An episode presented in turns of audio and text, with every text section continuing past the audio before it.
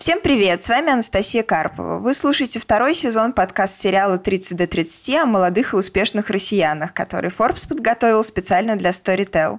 Наши собеседники – предприниматели, люди творческих профессий, благотворители и спортсмены, которые смогли достичь профессионального успеха и стать известными не только в России, но и в мире до 30 лет – мы поговорили с ними и узнали, как живут и работают молодые визионеры, что способствовало их успеху и что такого они сделали в своей индустрии, чего не сделали другие, и многое другое.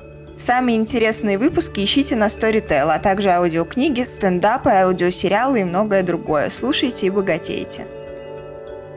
Сегодня у меня в гостях Марк Тен, SEO Sports.ru, главного спортивного медиа на русском языке и одного из крупнейших онлайн-медиа в России. Шесть лет назад студент социологического факультета МГИМО Марк Тен попал на работу в Sports.ru далеко не с первого раза. На первые несколько писем в компанию он просто не получал ответа. Но в апреле прошлого года Марк получил предложение возглавить компанию. По словам основателя Sports.ru Дмитрия Навоши, Тен сегодня один из самых талантливых медиа-менеджеров России. Сегодня мы поговорим о том, как добиться успеха до 30 лет. Во-первых, я тебя поздравляю с э, вхождением в рейтинг Forbes 30 до 30 в этом году. Мы, когда готовили э, лонг-лист этого рейтинга, очень многих опрашивали, в том числе твоих руководителей, и получили совершенно блестящие рекомендации от Дмитрия Навоши, от Юрия Дудя, от многих других. Страшно приятно, большое спасибо. Насколько я знаю, ты изучал социологию в МГИМО и 6 лет назад пришел в Sports.ru младшим сотрудником. Почему вообще так получилось, что ты пришел в медиа, да еще и про спорт? Я бы не сказал, что я как-то осмысленно выбирал э, профессию продукт-менеджера или медиа как индустрию. Я в тот момент еще учился в институте и какое-то количество раз уже пытался попасть в sports.ru в достаточно разных э, ролях. По-моему, один или два раза сидел на тестовых сменах на ленте новостей, куда меня в итоге не взяли. Кажется, подавался на джуниор-маркетинг менеджера, еще на какие-то позиции. Целью это было, в общем-то, работать в sports.ru, потому что это продукт, который мне очень сильно нравился, и медиа, наверное, даже корректно сказать, социальная сеть, в которой я проводил более или менее все свое свободное время. А какой-то глубокой рефлексии над тем, что там вот я сейчас пойду в медиа и буду как-то целенаправленно заниматься этим, наверное, в тот момент не было. Хотя я, конечно же, продавал это совершенно иначе на собеседовании. А как ты продавал на собеседовании? Ну, как-то очень уверенно питчил о том, что я, а, хочу быть продукт-менеджером. Я, по-моему, узнал о такой специальности, собственно, из, из, из текста вакансии. Не то чтобы к этому был какой-то э, путь до. Как-то я помню, рассказывал об амбициях. Знаете, вот эти вопросы калибра, а кем ты видишь себя через пять лет, только в какой-то более человечной формулировке. Естественно, я тогда сказал, что обязательно Chief Product Officer. Так все началось.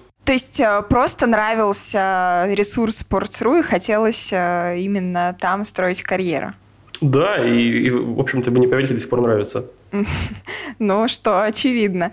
А с кем э, были первые собеседования и кого вообще приходилось убеждать в том, что достоин, чтобы стать сотрудником Sports.ru? Ну, наверное, первый кордон это все-таки э, HR-директор, потому что непростая история была связана с тем, что я какое-то количество раз подавался и не получал ответа, и будучи глубоко убежденным в том, что я, в общем-то, в состоянии работать в такой компании, как sports.ru, я в финале дерзко и напористо ругался в письме, почему же вы мне не отвечаете? И, видимо, это сподвигло все-таки людей мне ответить. А дальше э, мы тогда практиковали групповые собеседования для поиска людей на младшей позиции, хотя бы потому, что, ну, как правило, там компания может позволить себе взять двух-трех человек, это там даже проще местами в обучении и в подготовке, а потом э, там посмотреть, как люди развиваются и, возможно, распределить их там, по другим ролям, например. И, собственно, первым этапом было групповое собеседование, 10 человек или сколько-то там, где дают какие-то кейсы. Тогда продуктом в sports.ru занимались Антон Байцур и Миша Калашников, и, наверное, там вот это был такой второй этап. И потом только собеседование с Димой Навошей. И все-таки все прошло успешно. И чем же ты занимался, когда все-таки тебя взяли? Что входило в обязанности младшего сотрудника? Мы тогда очень активно масштабировали наши мобильные приложения. И, кажется, там за год выросли от одного до нескольких десятков. Вот главная задача, наверное, в тот момент была именно это – Поддержка, развитие, просто процессинг всего, что связано с разработкой этих приложений. Это, наверное, такая фундаментальная задача номер один. Мы тогда очень быстро росли именно в мобильных средах. Ну и какие-то там вещи на подмоде у старших ребят э, по, по сайту. Тогда, наверное, все-таки сайт был ключевым э, узлом нашей аудитории. А когда тебя заметили и предложили вообще какое-то дальнейшее продвижение, как в целом развивалась карьера за эти шесть лет? Мне кажется, что это в компании просто устроено чуть-чуть иначе. Во-первых, я когда приходил в компанию, было в офисе, наверное, человек 30, и еще, может быть, там пару десятков, несколько десятков человек на удаленке, главным образом в редакции. Формата заметили или попасться на глаза, или сделать какую-то очень большую вещь, чтобы обратить на себя внимание, наверное, не существовало. Просто поступательно, если ты делаешь какие-то хорошие, полезные вещи и демонстрируешь рост, постепенно получаешь новые какие-то куски, новую ответственность. Так происходило более-менее всегда.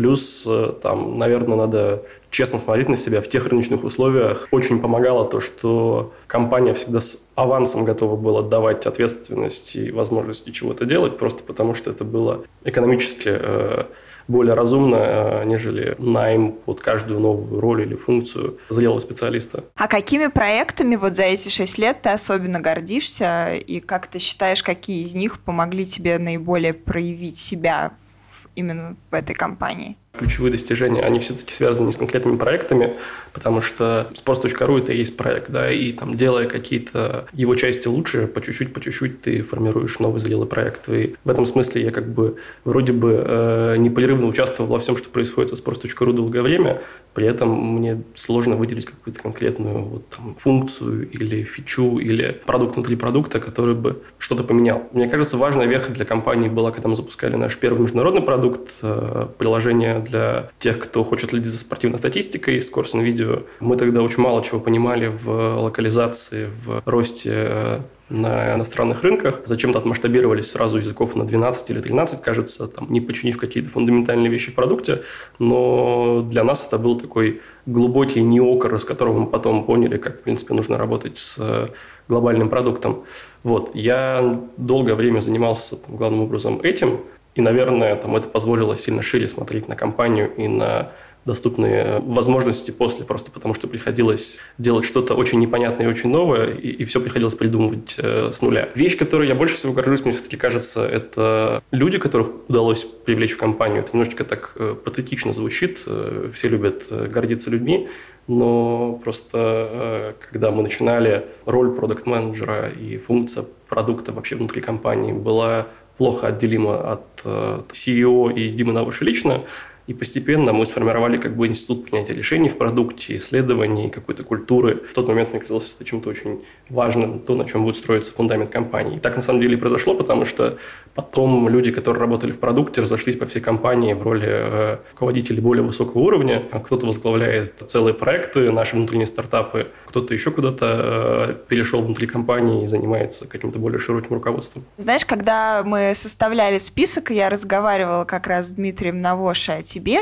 он сказал мне, что твое самое главное качество, которое он больше всего ценит, это как раз people management, как он выразился. Расскажи, пожалуйста, есть ли у тебя какие-то лайфхаки или правила, по которым ты отбираешь сотрудников? Как вообще ты строишь свою кадровую политику как глава компании? Мне кажется, что мой главный навык в работе с людьми он заключается в том, что я очень легко переобуваюсь и делаю это совершенно безостенчиво. Наверное, еще месяц или полтора назад, когда коронавирус не казался настолько фундаментальной проблемой, и мы, в общем-то, как-то по-настоящему не верили, что придется работать удаленно, я на совете директоров громче всех кричал, что удаленная работа – это страшный грех, мы упадем в производительности, нет никакого смысла в ней, реальных рисков нету. И через три дня, кажется, я написал письмо на всю компанию о том, что мы переходим на удаленный режим. В этом отношении, наверное, как бы, если ты готов принимать свою неправоту, даже если как-то страстно отстаивал другую точку зрения до этого, это, это подкупает людей. Базового какого-то подхода нет. Мне нравятся люди, которые любят то, что мы делаем, люди, для которых это не просто работа, а какое-то большое дело. То, каким оно являлось все время для меня.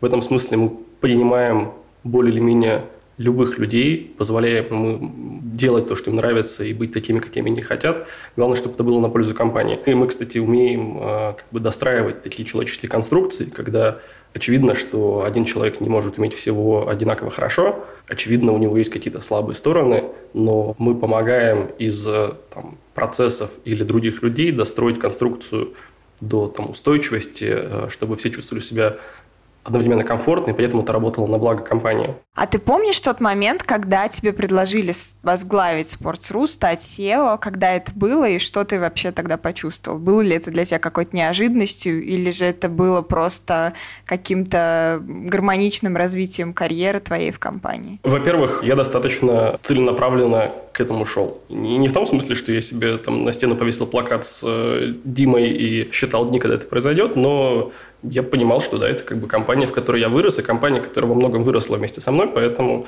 я бы хотел оставаться в ней и дальше, а там, ну, мои роли будут меняться в зависимости от потребностей, которые компания рождает. И вот в какой-то момент, когда внутреннее разделение, внутренняя логика отделения русского проекта от там, наших международных стартапов стала более или менее четкой. У нас просто какой-то разговор состоялся с Димой, что масштаб уже не позволяет прям все-все-все на том же уровне тащить, поэтому давайте как-то это децентрализовать. Наверное, правильнее вот назвать весь этот процесс это децентрализация, а не то, что я вот взял и, и внезапно получил предложение стать генеральным директором. Ну а есть ли у тебя ощущение, что ты добился какого-то большого успеха? Нет, я себя вообще достаточно плохо чувствую в осмыслении своих успехов или достижений. Это не очень что-то здоровое, но такой такой силы и ощущения победы, честно говоря, у меня не возникало, кажется, никогда. Ну, то есть я просто делаю то, что я делаю, это классно. Мне нравится, что мои старания и усилия получают какую-то адекватную оценку и в индустрии, и в рынке, и внутри компании.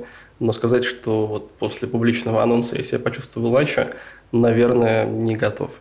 Но, тем не менее, ты теперь первое лицо компании. Расскажи вообще, что входит в обязанности SEO медиакомпании? Что ты делаешь? Что является твоей ежедневной рутиной? Большую часть времени светового занимают люди, просто потому что с ними нужно разговаривать, у всех какие-то есть проблемы, сложности, чего-то нужно контролировать, проверять или подсказывать. Поэтому более или менее там, весь световой день он про, про встречи, про разговоры. Я достаточно много внимания уделяю какому-то такому постоянному исследованию, что делают другие медиа, что делают в спорте, что делают другие компании на рынке, что делают компании из других сегментов, но что мы могли применить сами, это, наверное, там напрямую сложно транслировать в продукты или там в решения внутри sports.ru, но в целом поддержка себя в такой форме позволяет как-то широко смотреть на мир и направлять людей. Вот, наверное, так. Плюс все-таки я рос в культуре продукт менеджмента вокруг разработки, и хоть я достаточно гуманитарный человек, именно производственные процессы мне технологически понятны хорошо, а редакционные, контентные я, наверное, начал глубоко исследовать только когда вот стал э, CEO. Наверное, весь прошлый год прошел под знаком работы с редакцией, попытки лучше их понять, чтобы не звучать глупо и давать какие-то цельные советы, а, а не просто влезать куда не просят, как-то помочь им поднастроить процессы внутри себя, отмасштабироваться, потому что мы там, довольно чудовищными темпами растем по количеству производимого контента и потребления. Наверное, это фундаментальная штука. Довольно много занимаюсь собеседованиями и подбором. Когда это возникает, стараюсь там на все ключевые позиции не в режиме вахтера, но хотя бы в режиме собеседника заскакивать, чтобы посмотреть, что за люди к нам приходят. А вот ты упомянул, что смотришь на ситуацию на рынке, на другие медиа. Какие у тебя есть для этого инструменты? Ты общаешься с другими топ-менеджерами других медиа или что-то читаешь, или просто смотришь контент, который выпускают, там, продукты? С другими менеджерами общаюсь, конечно же. Ну, во-первых, у нас э, просто в периметре компании, по сути, три компании, sports.ru, Tribuna.com, наш международный стартап, и Betting Insider, наша беттинговая социальная сеть сеть. И у всех достаточно разная оптика, потому что разные стадии зрелости бизнесов и разные потребности, соответственно, есть какой-то внутренний обмен, и вот эта синхронизация между проектами, она сама по себе много дает. Достаточно много, конечно же, друзей приятелей в рынке. Наверное, основная штука – это всякие отраслевые рассылки. Я вообще люблю почту как базовый инструмент, потому что в нее можно все складировать так, как удобно, она полная кастомизация поддается. Все источники, которые имеют рассылки, я предпочитаю читать в виде рассылок. А когда ты стал главой компании, почувствовал ли ты, что тебе не хватает каких-то навыков, менеджерских, возможно, в силу возраста каких-то, опыта? Если да, то как ты их добирал? Как ты учился управлять большой довольно компанией? Ощущение, что навыков не хватает, всегда было. Тоже как-то хочется адекватно прозвучать, не, без ложной скромности, но Там, я себя достаточно плохо чувствовал долгое время после того, как стал генеральным директором, потому что характер задач, которые приходится решать, очень сильно изменился. Несмотря на то, что я долгое время до этого уже не только продуктом занимался и много чего в компании попробовал. Наверное, из таких цельных вещей, которыми хотелось заниматься лучше, чем я это делал к тому моменту, э, были какие-то коммуникационные штуки, да, выступления перед людьми, способность отделять собственные эмоции от профессиональной какой-то истории, потому что представьте, что к вам приходит очень значимый сотрудник, человек, на которого привыкли полагаться, человек, с которым вы много лет работаете, уведомляет о том, что он уходит. Это, конечно же, в первую очередь по-человечески обидно, и не сорваться в этот момент, чтобы не сказать, ну ты бывает достаточно сложно. Я в этом смысле еще и темпераментный человек. Там коллеги хорошо понимают, что я могу, наверное, в пределах корректности, но достаточно горячо что-то обсуждать, и поэтому не хотелось стать пугалом, в общем, в глазах людей, потому что погона – это еще такая нагрузка, которая, даже если ты с улыбкой и нежным тембром голоса чего ты вещаешь, заставляет людей, особенно джуниор-сотрудников, почему-то э, воспринимать это настороженно. Э, я читала твое интервью, одно из последних на цехе. Из него складывается ощущение, что ты очень системный человек. Вот как вообще твой день строится? У тебя какое-то жесткое расписание встреч, звонков, работы какой-то там за компьютером? Или же более хаотичное? Ужасно несистемный. Я часто строю свой график от встреч, которые мне поставили другие люди. Это, ну, как правило, внутренние встречи, потому что, ну, есть такая презумпция, что вот там люди уже собрались, выбрали какое-то время, а я-то уж подстроюсь. Поэтому быть прям системным-системным достаточно сложно. Я легко могу, например, неделями пропускать встречу, которую сам попросил организовать. Например, какой-нибудь там стендап отдельной команды или там weekly репортинг, и пропускать ее, потому что я забыл поставить другую встречу в календарь, и э, они у меня наложились, и, и вот так все произошло. Я стараюсь быть более системным, потому что просто бьет по работе, да, стараюсь какие-то вещи планировать, э, свой график на следующую неделю, разделять время, что вот сейчас я занимаюсь людьми, потом я отвечаю на почту, здесь у меня там какие-то исследования про новые бизнесы, а вот тут что-то еще. Ну, наверное, это было бы бравадой, если бы я сказал, что я прям этому следую. Могу некоторые задачи, кажется, как все здоровые люди переносить неделями. Вот прямо сейчас, вместо того, чтобы ответить в переписку, э, где я уже дважды обещал, что я вернусь с своим видением по запуску новой вертикали в sport.ru, э, записываю подкаст. И так, в общем-то, бывает достаточно часто. Понятно. А скажи, а твой довольно молодой возраст был когда-то для тебя преградой на карьерном пути? Ведь наверняка у тебя в подчинении есть люди, которые гораздо старше. Приходится ими управлять и, возможно, иногда принимать какие-то жесткие решения по отношению к ним. Есть ли у тебя какая-то проблема вот с управлением взрослыми людьми, которые гораздо тебя старше? И как ты с ней справляешься? Кажется, вообще такого не помню. Во-первых, у нас компания, в принципе, молодая, и не то, чтобы очень много людей старше меня. Во-вторых, мы никогда не работали, да, вот через силовой менеджмент, где есть погоны, и это является источником власти. Все-таки .ру такая культура, где э, лидерство – это очень неформальная штука. Мы видели примеры, когда вроде бы погоны у человека есть, а реального влияния на команду нет. И наоборот. Поэтому я таких проблем не встречал, как мне кажется. Возможно, какой-то дискомфорт был у моих собеседников, но я об этом не знаю. Наверное, как, как всем, какие-то непопулярные, неприятные решения приходилось принимать или там кому-то сообщать об увольнении или что-то такого характера, но это сами по себе вещи неприятные, которые там едва ли связаны с возрастом. Я думаю, что возрастные вещи, которые действительно могут мешать. В моем случае это просто ретивость и желание все делать быстро. Я, наверное, тот человек, которому полезно не говорить первое, что он думает, а чуть-чуть э, дать себе время остыть и, и принять какое-то более взвешенное решение. Слава богу, есть более взрослые коллеги, которые много чего повидали, они часто притормаживают меня. В целом, да, я, я склонен э, немножечко с места рвать. Какие у тебя вообще есть лайфхаки, чтобы как-то держать себя в тонусе и в продуктивном состоянии и все-таки делать то, что надо делать? Не отвлекаться каждый раз на телефон, на мессенджеры, на почту, которую, я уверена, у тебя тоже в бесконечном э, режиме режиме. А ты знаешь, у меня есть очень сильный стабилизирующий фактор, и это прям абсолютная правда. Я до сих пор периодически боюсь, что меня уволят, и это подстегивает. В смысле, я работаю с людьми, с которыми я работаю, не как там с простыми коллегами или с, с большим начальством, как это принято, наверное, в классической работе. Я чувствую свою какую-то человеческую ответственность перед партнерами, и это то, что не позволяет никогда провалиться ниже там, определенного уровня эффективности, потому что ты понимаешь, что так просто нельзя поступать с близкими тебе людьми. Я читала, что ты в 2014 году ездил в Камбоджу на Випассану и вообще потом еще ездил на Випассану. Вот что тебе этот опыт дал с точки зрения управленца? Честно говоря, не знаю. Сложно так концептуализировать на уровне пользы для там, управленческих навыков. Это, в принципе, полезно, да, научиться терпеть и принимать э, ситуацию такой, как она есть, наверное, полезно всем, особенно, опять же, таким резвым парнем, как я. При этом я как раз в том же интервью говорил, что, кажется, это все-таки не мой инструмент, мне тяжеловато. Я как бы медитативную практику понимаю, как мне кажется, а, но пути к ней э, чуть другие предпочитаю. Я, я, я скорее про то, чтобы в очень тяжелый вечер готовить еду. Вот мне это успокаивает гораздо больше. Угу. У тебя хобби? У меня хобби такое, да. А какие э, три главных урока ты для себя вынес, будучи вот руководителем компании? Желание быть хорошим парнем, приятным, удобным для всех – это плохая управленческая привычка, потому что э, рождает какие-то непроговоренные претензии, проблемы и вообще очень сильно э, ломает фундамент отношений с, с людьми, и, и последующие решения могут выглядеть непоследовательными, потому что, наверное, там сложно э, сразу же дать негативную обратную связь по вещам, которые не устраивают – это недовольство может копиться, а потом выливается, как кажется, в непропорциональный ответ, что все плохо. Тотальная искренность в смысле разбора ошибок, фиксации ошибок э, по отношению к себе и к людям – это то, что приходит не сразу, как мне кажется, по крайней мере, в моем случае.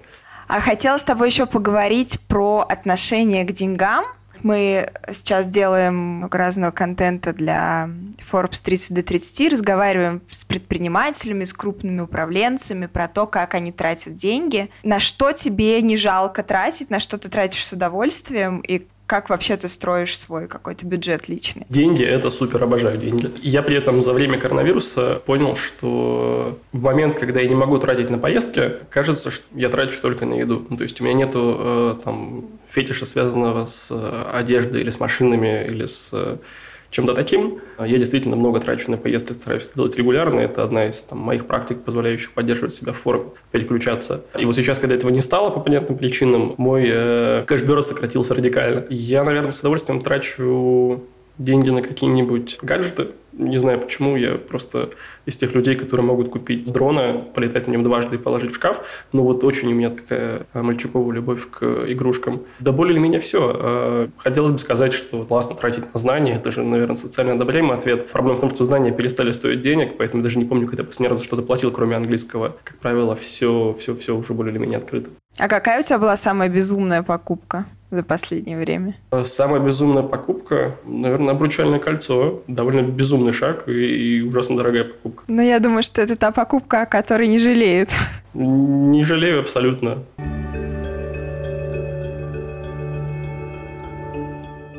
Давай поговорим про нынешнюю ситуацию, про коронавирус. Расскажи, пожалуйста, как вообще на вас, как на компанию, влияет сейчас вся эта карантинная история? Для медиа это такая палка о двух концах. С одной стороны, понятно, что у каких-то общественно-политических медиа может расти трафик из-за новостей. А как у вас все-таки многие спортивные мероприятия, большинство, да, отменены. Тут даже не перенесешь ничего в онлайн. Как вы вообще себя чувствуете сейчас как компания, как медиа? Слушай, ну, с одной стороны, не хочется прибедняться, потому что очевидно, что есть индустрии, которые пострадали сильно больше. Все-таки коронавирус для онлайн-медиа фундаментальных проблем в работоспособности не несет. Да, мы всегда были способны производить контент удаленно, мы всегда были доступны в интернете, и, соответственно, наши операции не пострадали так, как каких-нибудь рестораторов или ритейлеров, еще у кого-то. При этом мы и не общественно-политическое издание, которое может качать трафик просто на самой повестке коронавируса, статистика заболеваний, экономические последствия, выступления политиков и все остальное. Для нас это как бы источником новой повестки как раз-таки не становится, и глупо отрицать мы э, не критичную, но ощутимую часть трафика в моменте потеряли, потому что спорт хорош цикличностью. Он создает через там, регулярные матчи, через регулярные инфоповоды, типа там начало сезона, конец сезона, начало драфтового периода или там конец трансферного периода. Создает цикличность, и это заставляет людей пользоваться твоим продуктом регулярно. Это классно, это то, что автоматически повышает и глубину использования, и ретеншн. Когда все это становится сильно меньше, мы, конечно же, из такой очень глубокой социальной сети чуть-чуть откатываемся ближе к классическому медиа, да, когда Пришел, почитал чего-то и ушел, потому что не хватает немножечко глубины повестки, глубины контента. Но это не смертельно. Мы научились, во-первых, создавать инфоповоды там, где их нет, если нам это необходимо. Для примера, не так давно доигрывали текущий сезон российской премьер-лиги с реальными футболистами клубов этой лиги в Pro Evolution Soccer в онлайн-игре. Это была большая красивая история с стримингом, с какими-то смешными случайностями, со ставками. Букмекеры принимали ставки на турнир. И это хорошо работает, нам самим нравится, пользователям нравится, это всех развлекает. Кажется, что мы научились э, там, дорабатывать длинные истории, которые требуют очень долгой проработки. Э, там, не так давно у нас вышел подкаст о братьях Старостиных – и «Спартаке» по мотивам рассекреченных документов СБ. Это вещь, которую в потоке, в обычном режиме работы достаточно сложно доделать, потому что она требует просто много времени на там, проработку, подготовку. А вот теперь время появилось, мы сразу же этим занялись. Там, то же самое касается YouTube. Мы достаточно давно пробуем от э, текста перейти к видео и достаточно рваными шагами двигались до этого, потому что для всех это было как будто бы немножечко там второй работой. А сейчас э, просто появилась возможность сфокусироваться и большим шагом сразу же э, сделать что-то новое в Ютубе, и, кажется, начинает получаться. Вот, поэтому я достаточно позитивно смотрю на все это. Это классное время для того, чтобы чуть перестроиться, осмыслить, э, а что такого мы можем сделать сегодня, чтобы после конца всего этого кризиса э, мы могли расти быстрее, чем росли до этого. Плюс э, мы, естественно, там, отреагировали на снижение выручки э, сокращением каких-то расходов непрофильных. И бросается в глаза, что там, будучи прибыльной компанией уже несколько лет, ну, мы так подобросли административным жиром, который, на самом деле, полезно периодически растряхивать, да, какие-то там лицензии, САСы, э, процессы, услуги, которые, как оказалось, либо можно потреблять в меньшем объеме, без потери для производства и качества, либо вообще от них отказаться. И это полезно, оздоровляющий эффект. А что у вас происходит с рекламодателями? А, отваливаются ли они стремительно в нынешнее время? Ну, наверное, надувать щеки не будем. Мы, конечно же, почувствовали, пока мы работаем в парадигме, что все большие годовые контракты с э, большими комитами, те, которые на самом деле формируют основу нашей выручки, мы просто распределяем на вторую половину года, к моменту, когда большой спорт вернется, чтобы выполнить все наши обязательства в тот момент. И все здесь будет зависеть от того, как быстро вернется большой спорт, потому что там текущие прогнозы самые оптимистичные – это июнь. Я скорее думаю про июль, возможно, станет даже августом. Главное, чтобы хватило разбежки, да, успеть э, принести рекламодателям ту пользу, о которой мы договаривались изначально. Ну, ты вот в начале нашего разговора упомянул о том, что э, раньше ты был противником удаленной работы – но сейчас э, пришлось наверняка вам тоже, да, всех перевести на удаленку. Насколько сложно с управленческой точки зрения вам это было сделать? На самом деле не очень сложно, это скорее я ретроград. Во-первых, редакция всегда, кроме там московских людей в количестве, наверное, человек 10, работала удаленно, и поэтому их процессы изначально были готовы к этому, они даже не почувствовали этого. Разработка, продукт, дизайн, аналитика, продажи и все остальные, кто сидит обычно в офисе, для них это, конечно, было ново, но вроде бы там все достаточно современные люди Zoom освоили э, в первый же день и перестроились. Какое-то количество там по пальцам одной руки кейсов, когда людям было плохо работать дома, мы словили, ну и на ручном каком-то подходе договорились с людьми, помогли им как-то подстроиться к этому, помогли привыкнуть. Я лично до сих пор к удаленке отношусь плохо, просто потому что я себя плохо чувствую дома. Я слабо могу разграничивать рабочий день и, и вечер, если сижу на одном и том же диване. Нагрузка становится совсем непропорционально большой, и я предпочитаю ездить в офис. Как-то меня это структурирует. Да? То есть, когда у меня есть возможность, я вот на этой неделе не ездил, приехал только ради записи сегодня и получил колоссальное удовольствие от того, что у меня появился серьезный повод ехать до офиса. Все-таки второй монитор, стол, кресло, там, возможность посидеть в тишине – это что-то очень ценное для меня. Ну да, конечно, на, на удаленке рабочий день превращается в 24 часа, потому что у всех стираются, мне кажется, границы, и люди пишут тебе утром, ночью независимо да. от того, рабочий день или нет. А с точки зрения управления командой, а, ну вот сегодня ты приехал в офис, а в офисе никого нет, да? И угу. все равно какие-то процессы, ты взаимодействуешь с людьми по-прежнему. Как-то ты перестроил вообще свое представление о том, как, как надо управлять командой в связи с этой ситуацией? Существенно нет. Мы, во-первых, уже какое-то количество времени назад озаботились качеством коммуникации внутри компании и простроили все таким образом, чтобы у нас по всем там, значимым э, направлениям была прозрачность. Что мы делаем, зачем мы делаем, там, сколько это будет стоить, сколько это потенциально может принести, какая от этого польза пользователям и так далее. Есть квартальное планирование для всей компании, когда мы рассказываем о том, что было сделано за прошлый квартал что будет сделано в следующем, отвечаем на все вопросы и там, какую-то рефлексию внутри собираем – все это каскадируется нам на месячный уровень, где собирается, опять-таки, там, команда в лице лидов. Есть недельные вещи, где собираются там тоже уже неполным составом и так далее. Ну, то есть, оно все внутри себя собирается, и там на каждый следующий уровень передается через руководителей. Наверное, удаленка подстегнула меня лично быть гораздо более дисциплинированным в, в смысле индивидуальных встреч, потому что, наверное, там, с десяток э, встреч один на один с руководителями я могу себе позволить не каждую неделю с ними разговаривать, периодически пропускать какие-то вещи, если я понимаю, что все вроде бы под контролем. Это часто обманчивое ощущение, и поэтому проводить их все равно, конечно же, нужно. Теперь вот в текущих условиях мы стали это делать практически без исключений, там, кроме редких кейсов каких-то. Поэтому дисциплина в коммуникациях, все важные вещи стали чаще дублировать в почте и в документах, потому что вот эта вот история про то, что я кому-то сказал в зуме, а потом продублировал в чате в Телеграме, и оно все рассыпается, невозможно потом найти концов. Все важное – это документы и почта. Поэтому здесь тоже как-то, наверное, стали чуть-чуть подисциплинированнее и пожестче. В остальном, кажется, просто люди сами по себе собраны таким образом, что они не требуют повышенного контроля, потому что все процедуры, связанные с э, бесконечным там, контролем и постановкой задач, э, такой э, классической менеджерской, она занимает, с одной стороны, очень много времени, с другой стороны, все равно, ну, скорее скорее имеет такой карательный характер. А если люди собраны там какие-то правильные по культуре и по ценностям, то их не нужно контролировать. Они понимают, что нужно сделать, если, они, если ты объяснил им, что нужно делать. И они, в общем-то, сами стараются выполнять все, все согласованное. А расскажи, пожалуйста, насколько ты автономен в принятии решений от своих руководителей? Все равно там у тебя есть Дмитрий Навош, есть владелец компании. Э, как у вас это построено? Ты полностью можешь принимать решения, как ты считаешь нужным, или все-таки есть какие-то вещи, по которым ты советуешься? У меня больше автономности, чем я использую. Я предпочитаю большинство ключевых вещей обсуждать с несколькими людьми, наверное, с финансовым директором главным образом, с коммерческим директором, с директором по маркетингу, Димой в том числе. Акционеры, как правило, не участвуют в принятии решений, э, они скорее в обвинительном порядке получают информацию.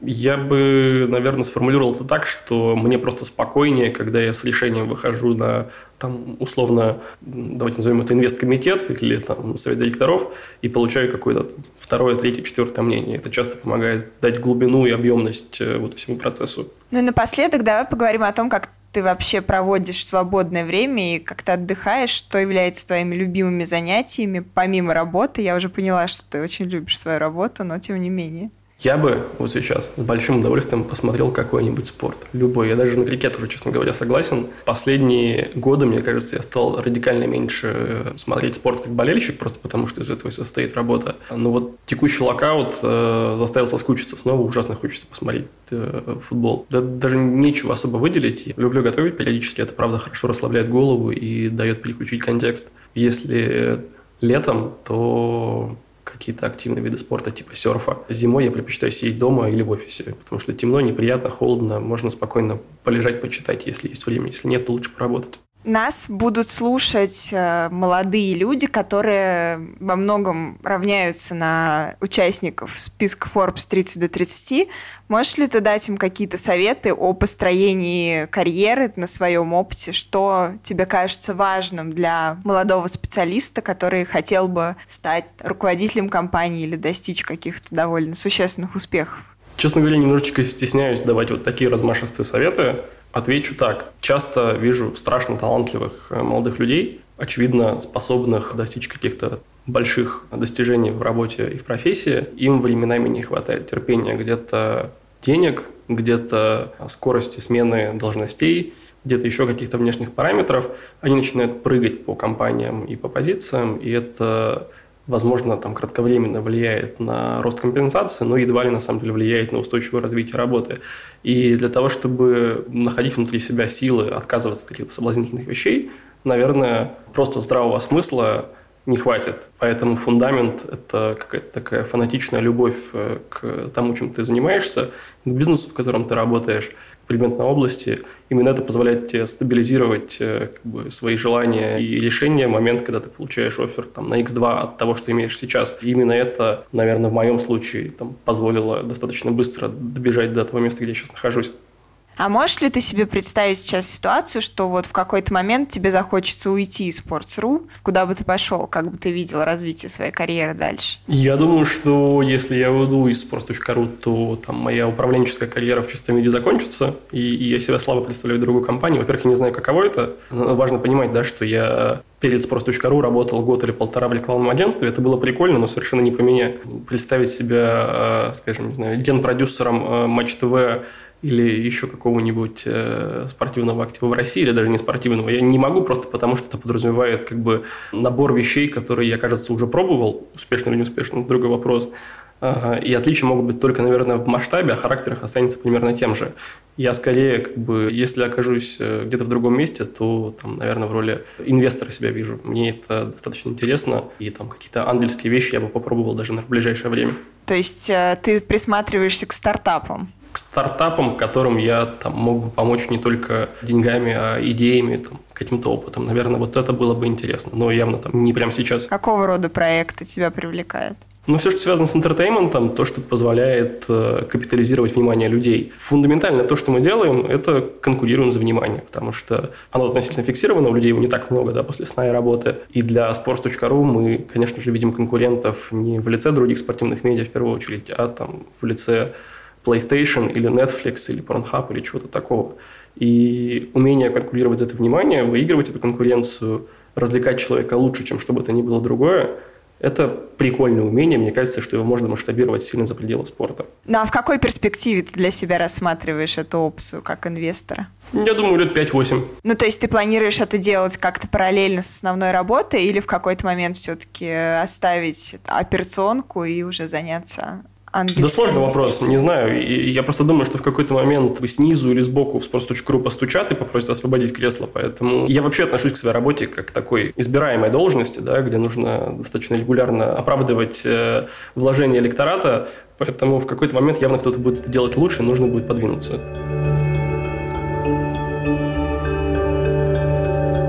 Вы слушали подкаст 30 до 30 о молодых и успешных россиянах от Forbes и Storytel. С вами была я, Анастасия Карпова. Всем пока!